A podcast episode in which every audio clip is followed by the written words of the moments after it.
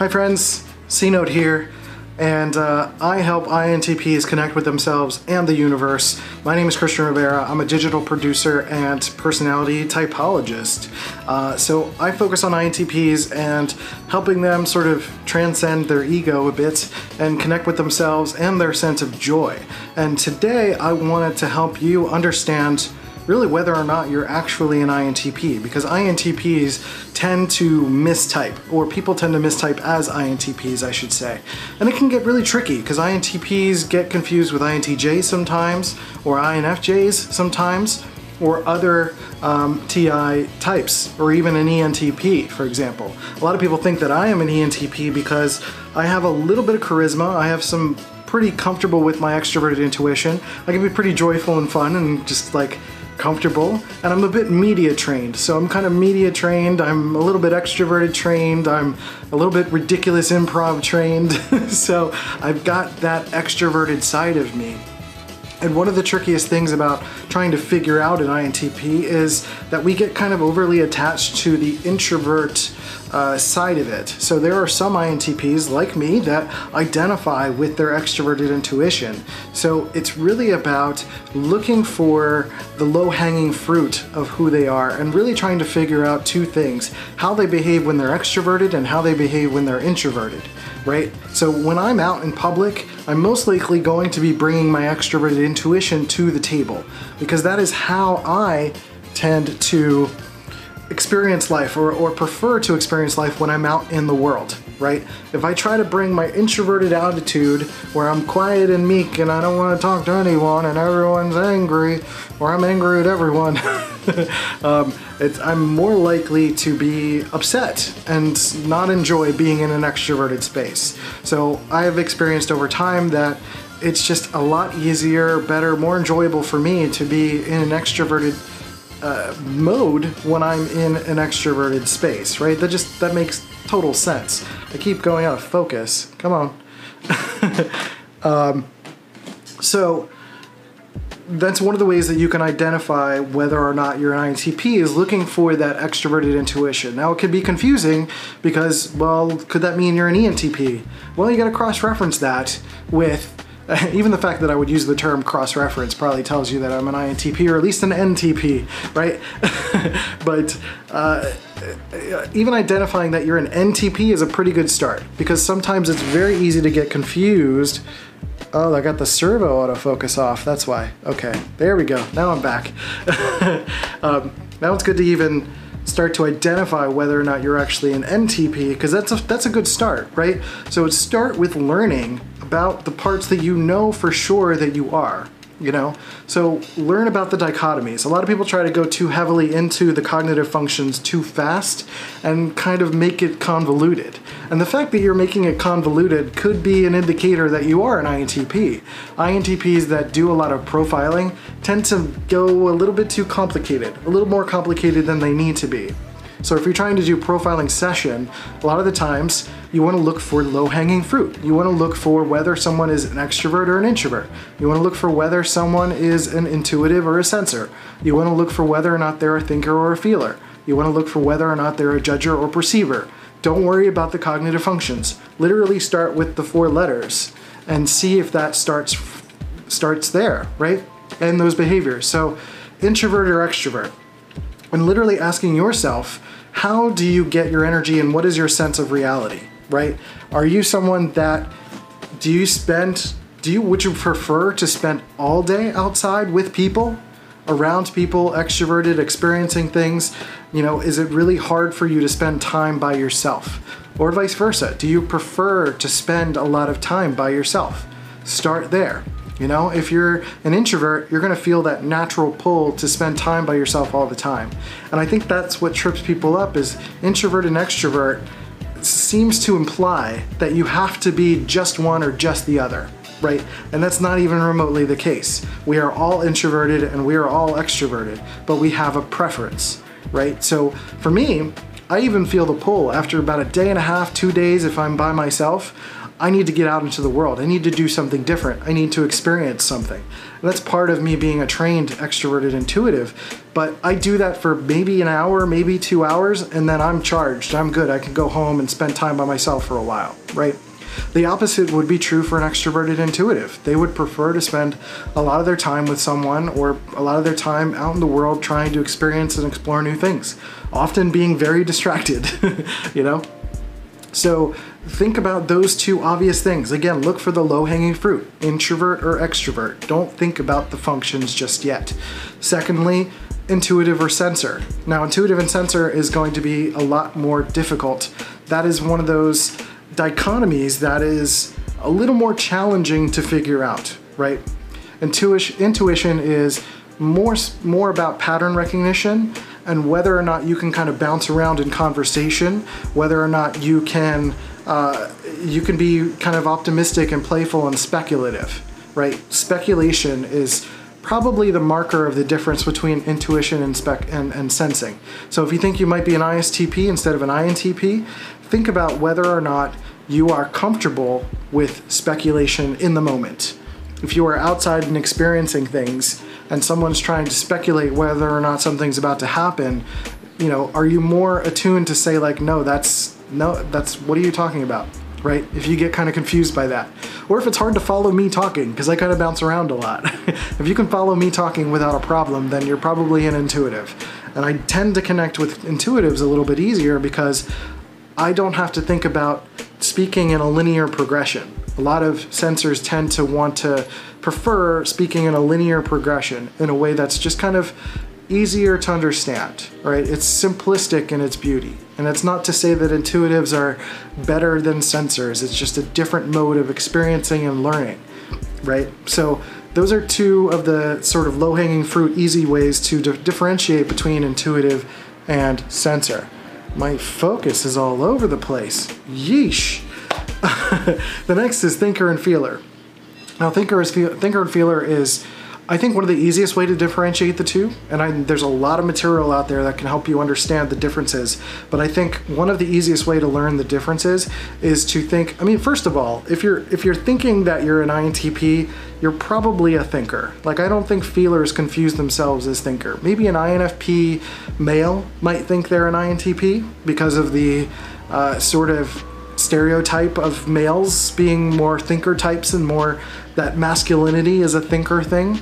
So that could be a little bit confusing. But essentially, if you think about it in most terms, if you're already kind of looking, if you're an INTP, you're most likely going to be a thinker. Even if you're an INTJ by accident, or an ENTP, or an INFJ, that might be the other, the closest alternative is an INFJ. Um, you know, but most likely you're going to be some sort of thinker. So the easiest way to tell the difference between whether or not you're a thinker or a feeler is how you emote when you get excited about something. Now, we get excited, or rather, how you, what information you take seriously, should I say, right? If you take more narrative focused language and more I guess if you appreciate more adjectives, it's probably a better way to look if whether or not you appreciate feeler language you know, for lack of a better word, feeler language is a little bit more flowery and filled out, and there's a little bit more passion into it. You know, there's, I mean, my voice is super flat. Even if I'm excited, it's just louder and flatter. you know, so that's just one of the things you can think about is, is, is does your voice kind of stay like this? Even if you're excited, does it go like this?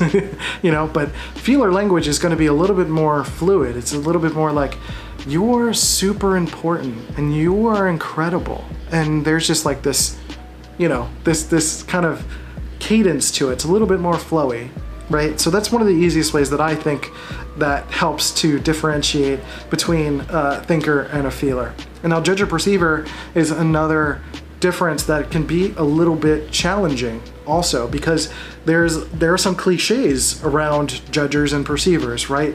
A lot of perceivers think of judgers as jerks, and a lot of judgers think of perceivers as super lazy and, and useless, you know. But the truth is that judger and perceiver is the difference between how you organize your life and how you show up to the world, right?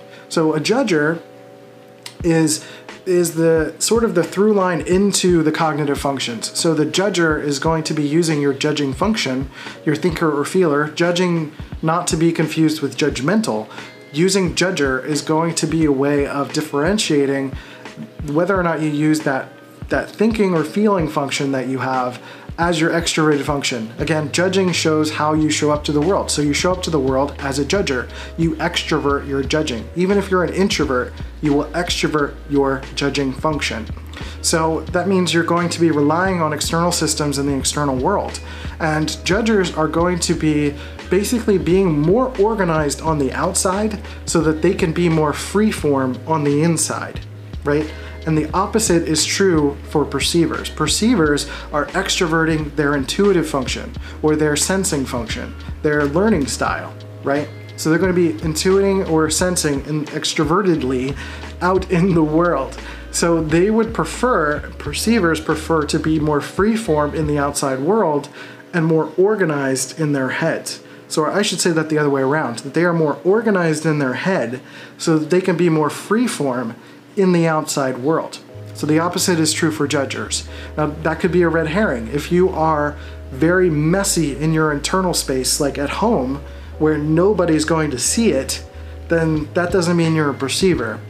But if people are going to be coming over and you're kind of in a panic about whether or not everything is clean, you're more likely to go towards the judger side. But again, that is also kind of a red herring because I'm a perceiver and I care about my house being clean. If people are going to come over, I'm to care about making sure it's kind of cleaned up. But it's not going to bother me or stress me out if there are some dishes in the in the sink when someone comes over.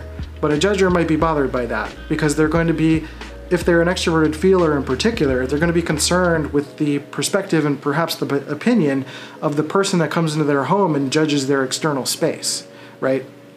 So, but the easiest way kind of went into a rabbit hole there, but the easiest way is going to be in deciding or determining whether or not you prefer to be organized in your mind and free form to, to be free form in the outside world, or if you are super organized in the outside world so you can be free form in your mind. Now that's really hard to discern sometimes because we might think we're being relaxed in our mind when we're really being organized. As an INTP, I can gather and contain a lot of information in my mind, and that is because I'm really organized and linearly structured in my mind. I literally think of my brain as like a crane system where like I pick up information and I'm like, all right, so this goes here, and this goes here, and this goes here, and I could recall and organize everything in my mind. Uh, pretty pretty easily. You know, INTPs are going to be really good at using search engines as opposed to file structures. Uh, we could do both, but I think an, uh, I think a TE user, for example, is going to be more likely to use an external file system, whereas we're going to rely pretty heavily on our internal file system, right? So kind of think of that of that. If you have an internal file system as an INTP, especially as a TI user that's very organized in, in terms of data, then that could be a way of helping you to understand uh, a better way to understand the the whether or not you're an INTP, right? So that was kind of a quick breakdown of going through the cognitive functions and the dichotomies, or rather the, the dichotomies of the four letter code to kind of help you understand and look for the low hanging fruit. Now at this point you still might have one or two or three types that you might be. Maybe you're unclear. But I think that's, I mean, I think those things provide enough clarity for you to understand uh, whether or not you've got a couple of letters correct or not. But honestly, it's about being honest with yourself. And if you're not honest, being honest with your situation or scrutinizing and uh, analyzing your life correctly, then yes, you're going to have some challenges figuring out your type. So that's when, yeah, you can go into the cognitive functions, which our next few videos are going to be talking about, is going into each cognitive function that an INTP uses to kind of help all of us understand what it is in its full glory a little bit more. Um, whether or not you're trying to figure out yourself as an INTP or just kind of learn a little bit more about what our superpowers are because I think one of the things we don't realize is that other types who do not have TI in their cognitive stack are not going to experience it So they don't know what it feels like to use introverted thinking. So it's really interesting to think about that because we have a very unique superpower that other people will never be able to access. Never, ever, ever. It's interesting, right? So we're to go into all of that stuff. So starting with the next video, we're to go into what is introverted thinking, then extroverted intuition, extra introverted sensing, and then extroverted feeling. And these are just all descriptive videos, maybe with a little bit of, there's always something that goes by super loud. maybe uh, with a, a little bit of advice, but for the most part, they're just gonna be basically information videos just talking about what these cognitive functions are. So if you're just learning about Myers-Briggs and you want to learn more through, I have an audio course, which is a free audio course that talks more about the dichotomy, is more about uh, a little bit of advice using Myers-Briggs as a tool and talking about uh, more general functions and, and what the what the Myers-Briggs code is and, and how to learn the differences and how it shows up in society. So if you go down there, there in the link, there's a bit.ly slash dope intro to type and that is an email series. So you sign up for the email, and you'll get a series of audio, uh, an audio audio course in your inbox every week for the next ten weeks, ten sessions. And um, that's a great free introduction to type. If you like the way that I talk, the way that I speak, the way that I teach, then it's great for you. If you don't, that's fine. There's plenty of other people that are teaching type. It's okay. I won't be heartbroken, I promise. You don't have to leave a mean comment. You can just go somewhere else. That's totally fine. And um, if you want to learn more from me about how to be an INTP and develop yourself as an INTP, go to bit.ly slash cosmic INTP, all lowercase, and you can check out my Cosmic Calibration program, which is a 15 segment audio program that is 15 segments of me sort of giving advice to INTPs about cosmic connections and growth and accessing joy and emotions and introverted sensing to like propel yourself and get going a little bit and utilizing that function of introverted thinking to your advantage. And um, you'll have access to me throughout the entirety of the course so that we can talk about your specific context and kind of help you grow through the Cosmic Calibration Coaching Program. So hit the link down there, bit.ly slash cosmic INTP, all lowercase. So that's it, been it for me. C notes, you can check out the podcast at dopeamine.life at D-O-P-E-A-M-I-N-E dot life. And uh, I've been C notes, and I'll catch you next time on Dopeamine. See you guys.